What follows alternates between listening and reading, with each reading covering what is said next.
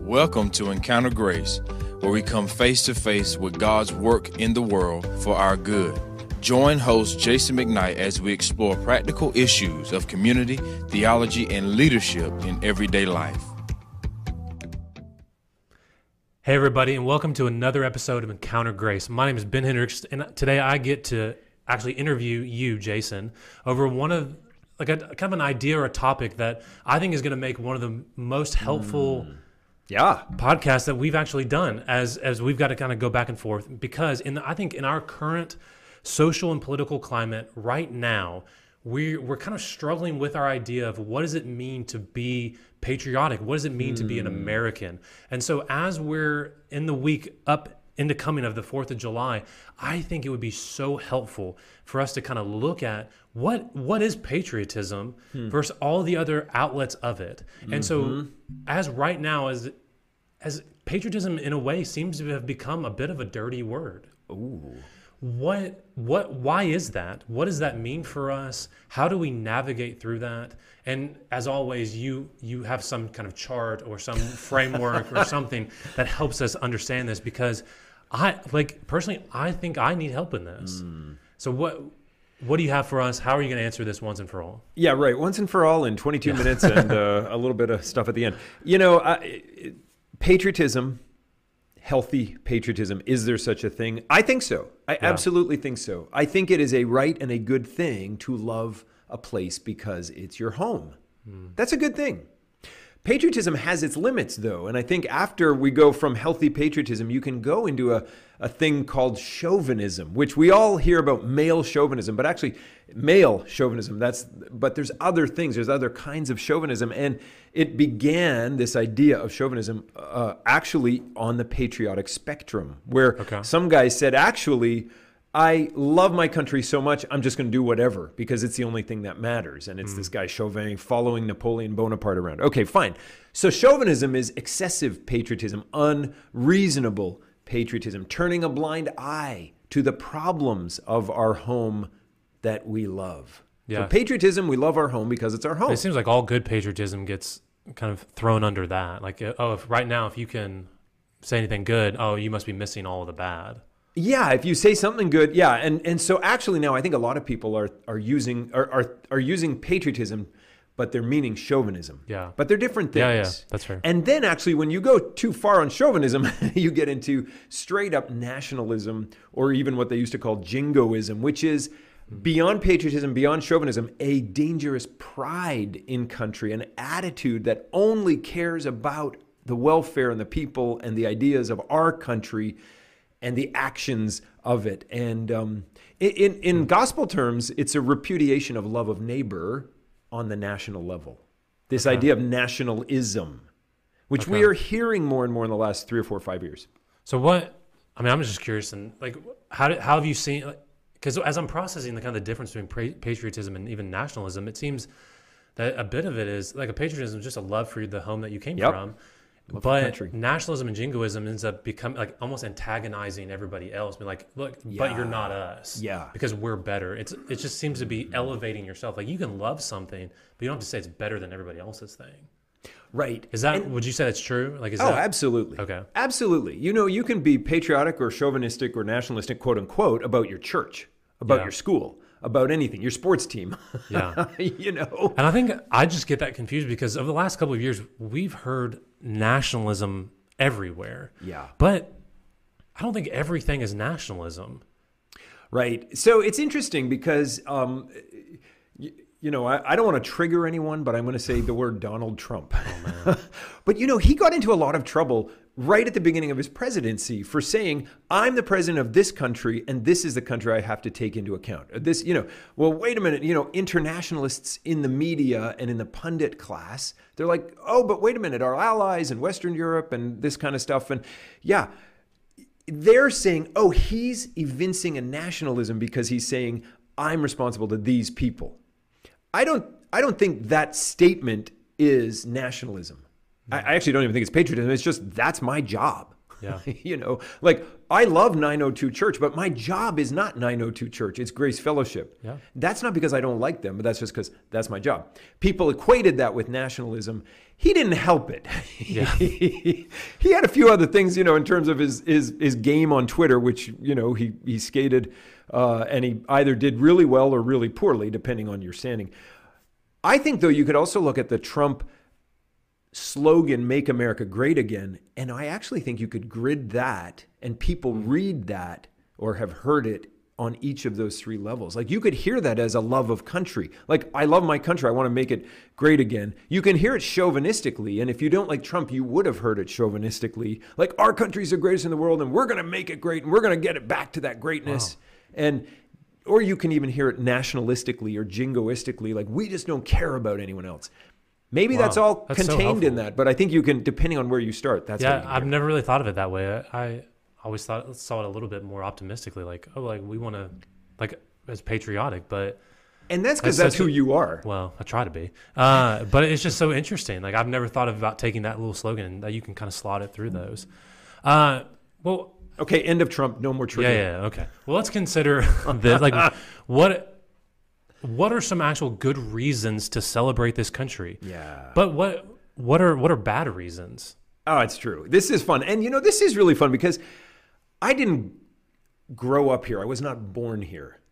Yeah. And I came to this country uh, and and now my family's here, and so I became a citizen. I naturalized several years ago, and a couple of years after that, I got to deliver the remarks at the naturalization ceremony downtown Kinston, Harmony Hall. You know, I mean, the capital of North Carolina for about three weeks in August in 1775 or something. You know, when New Bern was. I mean, it's just great. It was just that Harmony Hall is a, a wonderful thing, and 25 or so people from 12 different countries Latin American countries, East Asian countries, Middle Eastern countries, on the back lawn of Harmony Hall taking the oath of citizenship. And I got to share with them what I think America is and why they're stepping into something great and something fun and something rich.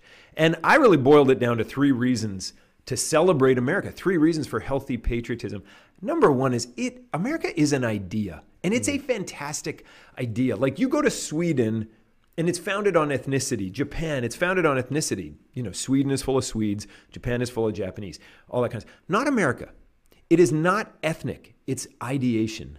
Mm. it's this idea that there are God given rights, there is human potential, and that government exists to protect those rights and enhance that potential, Hmm. that opportunity. Like, that's it. And, you know, 87, you know, four score and seven years later, Abraham Lincoln said, government of the people, by the people, for the people. That's not the way it works in all sorts of countries in the world. Government exists for itself.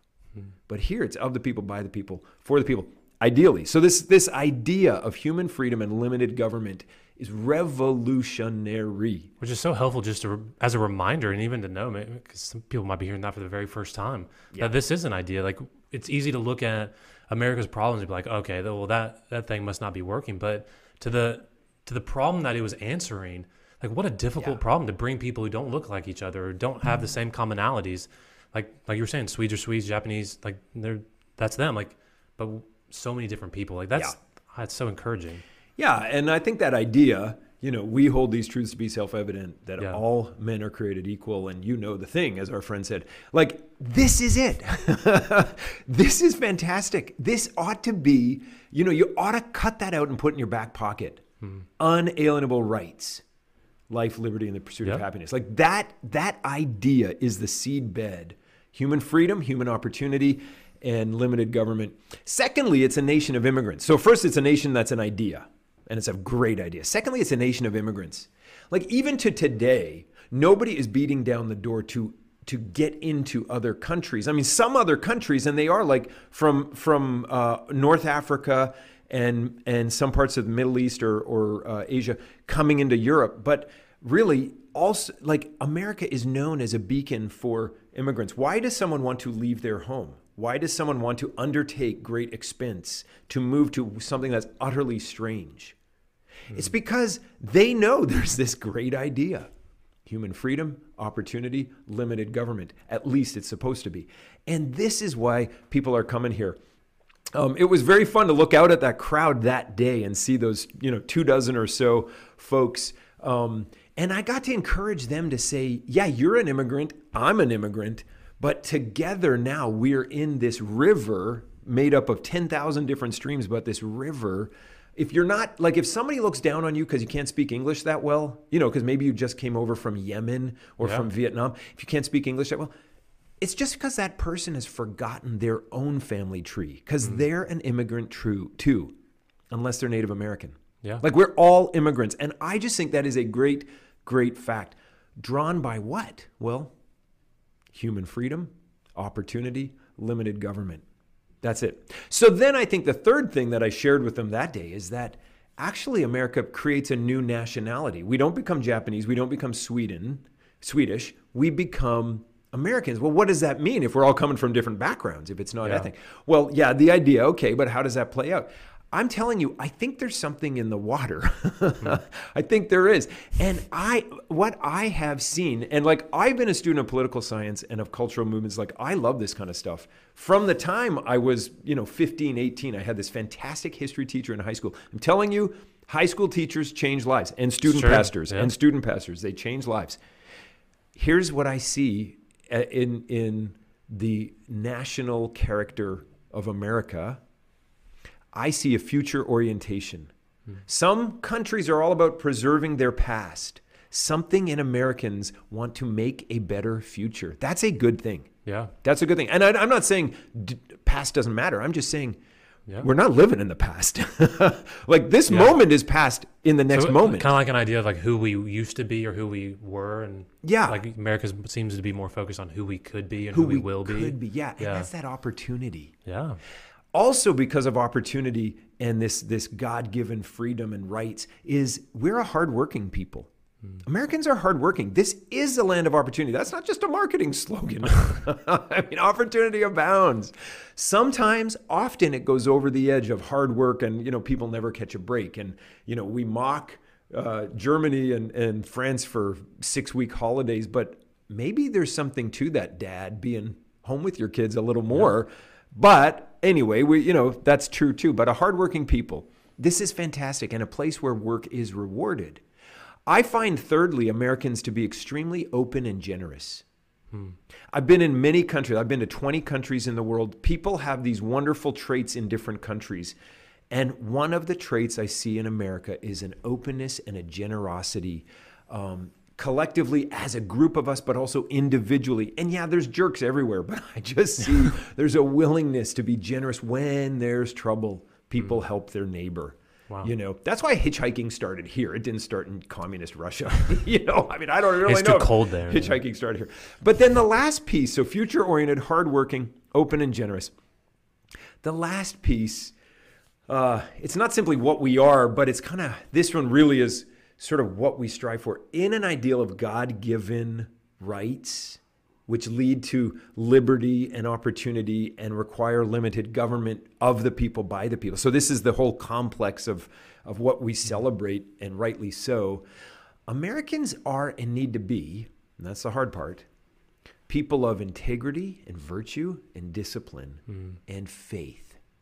We are not going to have freedom and an understanding of God given rights without integrity, virtue, discipline, and faith. Hmm.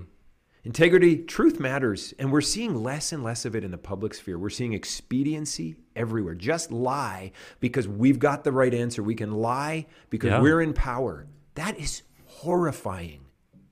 Virtue, character is everything. And, you know, the virtues or virtue in, in general, self discipline is key. Integrity and virtue bring self discipline. Without it, we have tyranny. If we have to have more and more laws and regulations because people won't stop themselves, that is tyranny. Hmm. And then faith, you know, as Christians, we would say absolutely. The Declaration Yeah. of Independence talks about providence, nature's God, supreme judge. These are all words for God. Yep. We know He's in charge. A people without faith cannot be free. And so that's so this is like, hey, gospel people, Get proclaiming the gospel. Hmm. Like this is it. Anyway, there's a whole bunch, but I think this national character character of future-oriented, hardworking, open and generous, and then this integrity, virtue, discipline, and faith. I think that's what makes you know us this place Yeah. worth celebrating. So America- healthy patriotism. America has an idea, immigrants, and a new national identity. Okay, that Yeah. I mean that's a reason to be patriotic. I I, think so. But uh, You don't have to So that- apologize for that. yeah, I mean, It's a beautiful thing. so how do how do we sometimes go too far in that? Like when do we kind of take the step into chauvinism or even nationalism? And this here, you know, that's good. I'm so it's hard to it's hard for me Yeah, well, to maybe bring bring uh, maybe a word of coaching, but I think whenever we think our country or our history is perfect, that goes too Yeah. far. Whenever we think our country is objectively the best, I think that goes too far. yeah, I think that kind of language is when we're morphing from patriotism to chauvinism or nationalism. Perfect or objectively the best. And let me, let, maybe we'll just talk about both of those. Uh, it's it's not to not love America to say we aren't perfect. Yeah. Because that's true with every parent with your kid. And and actually the worst kids are the ones whose parents think they're perfect. Yep. They become brats. You know, like we have to address sin where it is. And an interesting thing here, you know, there's a there's many levels that we could talk about the imperfections of America's past.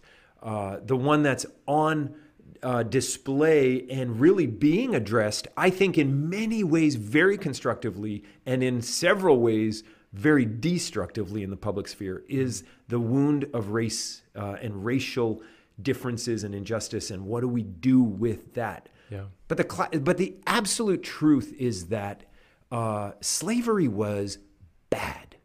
1619 or 1620 or whenever it started, the first boat coming over to 1863 and the Emancipation Proclamation and a couple more years. Like that alone was bad. Mm-hmm. Then the way we blew it, we meaning the whole bunch of us from 1863. I mean, I love the way Martin Luther King Jr. famously expressed it in the I Have a Dream speech. We're here to cash in on the promissory note that's in the Declaration of Independence that all men are created equal. Like, Amen. I just think that's great language. is. And he's bringing us back to the idea that we all celebrate. And guess what? He, he and the and the civil rights movement accomplished such amazing things. But I think it's hard for um, for us to hear. Uh, and this is going to be a little bit provocative, um, but for slaves, and, and so now I'm, I'm stopping at 1863, but for slaves in our country, their experience of America was a totalitarian dictatorship. Hmm. They had no freedom. The slave master controlled every aspect of their being where you lived, who you married, what happened to your children, how you worked, what you worked on, corporal punishment, all that kind of stuff. That's really, I actually didn't f- even frame it that way. Like, I, I- I just read the Gulag Archipelago, you know, Yeah. several months ago about the USSR and all their work camps and death camps. And, it, you know, man, for some slave owners, they were like the Gulag camp masters. Not all of them, and we're not saying they all are. It's never right to own people, but for a huge, I mean, that that kind of wow, we all hate the USSR and that system. Wait a minute, that was here for certain groups of people that were here. That's bad, yeah, unjust, unjust. That's not the idea of America. That's a birth defect. yeah. Like that that's is not the idea. And in God's providence, it took generations to work out. Hmm. And it did. See, I think the people saying America's all bad are missing that look how far we've come. Are we there yet? Not yet. Look how far we come. Are we working on it? Yes. And guess what? More than ever before, people are working on it. Yeah, I think we right now we're stuck in that place of where we get so divided on which which, which extreme are we going to land on? Yeah. Of like the look at all look at all America's done versus the also Look at all America's done. Like I it, Yeah. when I look at history, like it's America's history is unbelievably blemished in some ways, but there are so many good attributes and aspects of it as well, and how it's shaped and helped things. and those blemishes are healing Like that's the thing is You're they're right. healing they're not they're not being scraped over and pussed in and Mm. and infected and and that doesn't mean like some of them may they're still healing to go, but I'm telling you from the slave plantation to the Oval Office, like that is a good thing. The most important person on the Supreme Court right now is uh, Justice Clarence Thomas. He's the senior member. That's not. I mean, this is this is. There's been amazing movement and healing in racial terms. Are we done yet? No, we're moving though. We're moving. Yeah. The other thing is, um, so America's perfect. Nobody's really saying that. A few people. Um, not really, but that would be chauvinistic. The other thing that is chauvinistic, and more of us are saying, so now you can relax a little bit, but more of us are saying this, is America's the best. Yeah. And I just say the best at what? And you actually were, were bringing this up the other Yeah. day. The best at what? You have to qualify, what qualify you're it. best at. So, what are some of the things we are the best at? Well, I always love the slogan "We're the back-to-back World War champs." Uh, that's the one I just always land with. Don't tell Churchill. Yeah. Right. No, no, no. Yeah, Yeah. size of economy. Yep. Yeah, Uh, and, and maybe going to be surpassed by, but yeah, and military. Yeah. What else? I think attractor of immigrants. I, I actually didn't do the stats, but I think you could for sure. More people are coming here than are going to anywhere else uh, in in absolute terms, but I think also proportionally. I think you know on this land of opportunity. I really think this is the place where you can make the most of yourself. There are certain things that hurt you. Uh, like in terms of you know healthcare and how that's paid for is tough, but but that doesn't mean like it it it but you can make something of yourself here.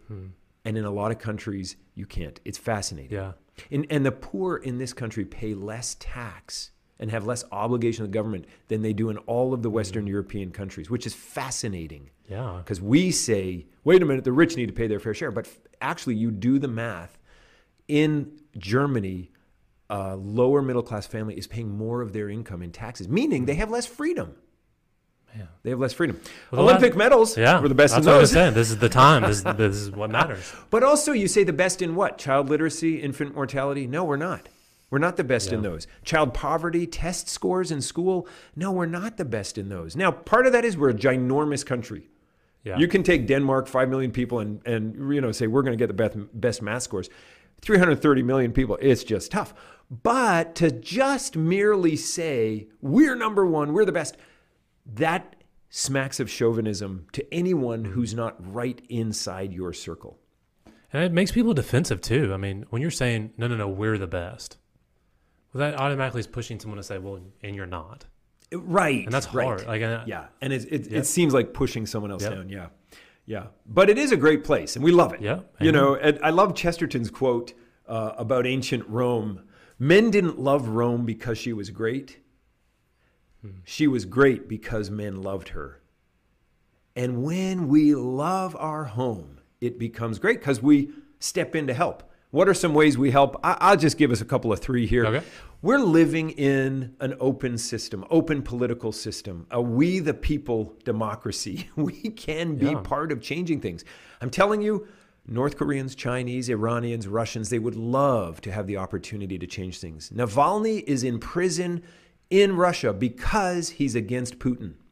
That's all. He's poisoned, had to go to Germany, almost died, and now he steps back into Russia. He's in prison on trumped up charges. We can speak against anyone.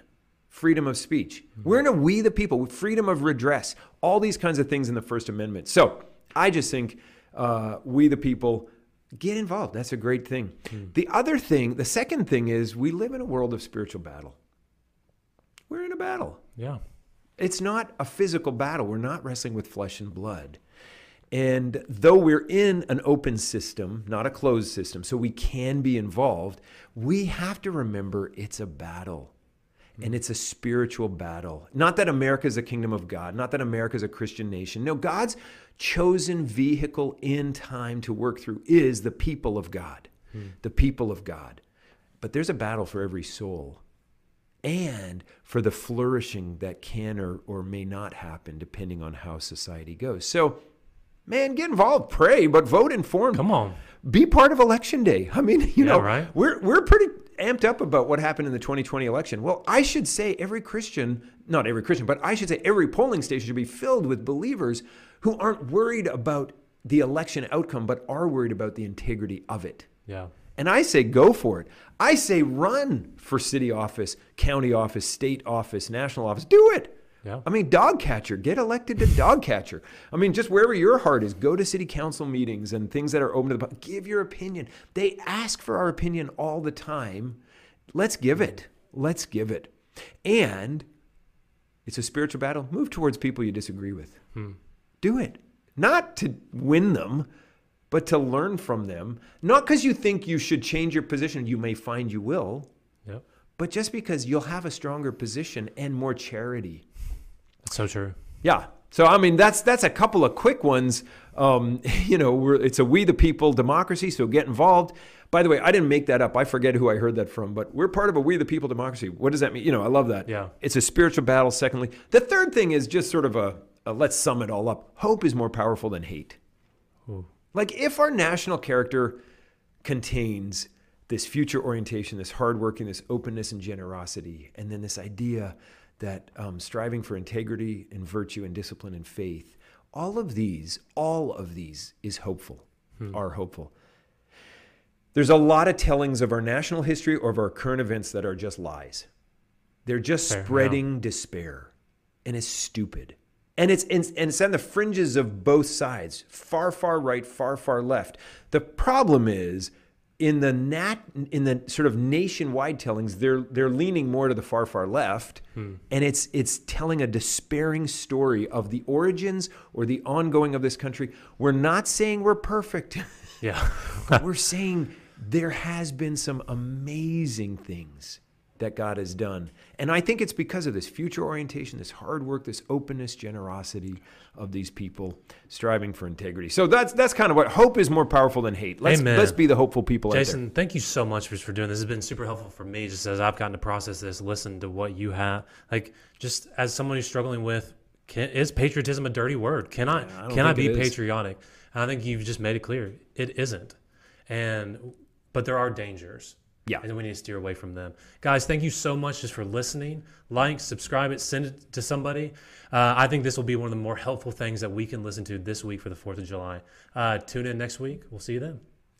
This is a ministry of Grace Fellowship Church in Kinston, North Carolina. Visit gracekinston.org or follow us on Facebook and Instagram.